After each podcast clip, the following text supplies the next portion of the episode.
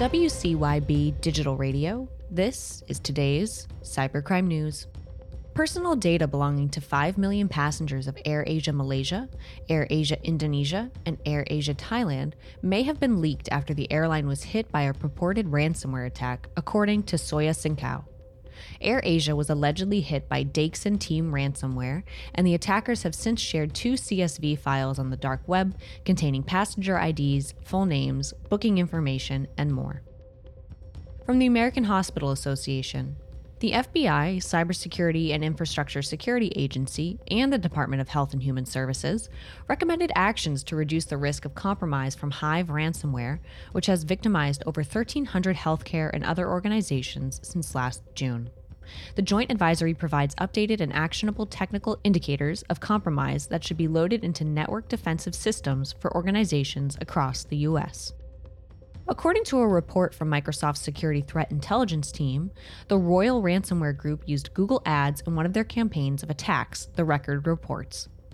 The ransomware, which emerged in September and claimed a number of victims, including one of the most popular motor racing circuits in the UK, is being distributed by multiple threat actors.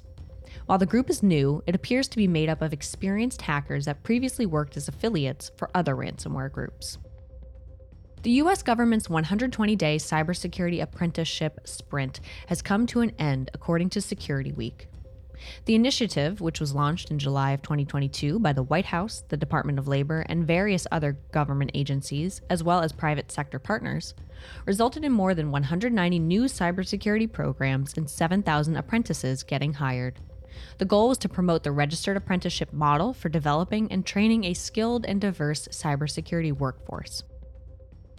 From the Register, Google Cloud recently partnered with Cyversity, a nonprofit that seeks to bring more women and underrepresented minorities into InfoSec jobs to announce the Cyversity SANS Diversity Academy together with the SANS Institute and Palo Alto Networks. The Academy will provide free education and training in an effort to place around 200 women and underrepresented minorities into cybersecurity jobs.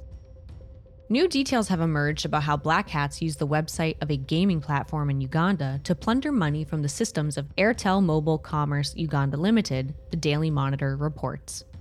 After tweaking the website's software to approve every transaction that came along, the hackers drained its central systems of just under 2 billion US dollars. The hack affected a number of banks and microfinance deposit taking institutions operating in Uganda.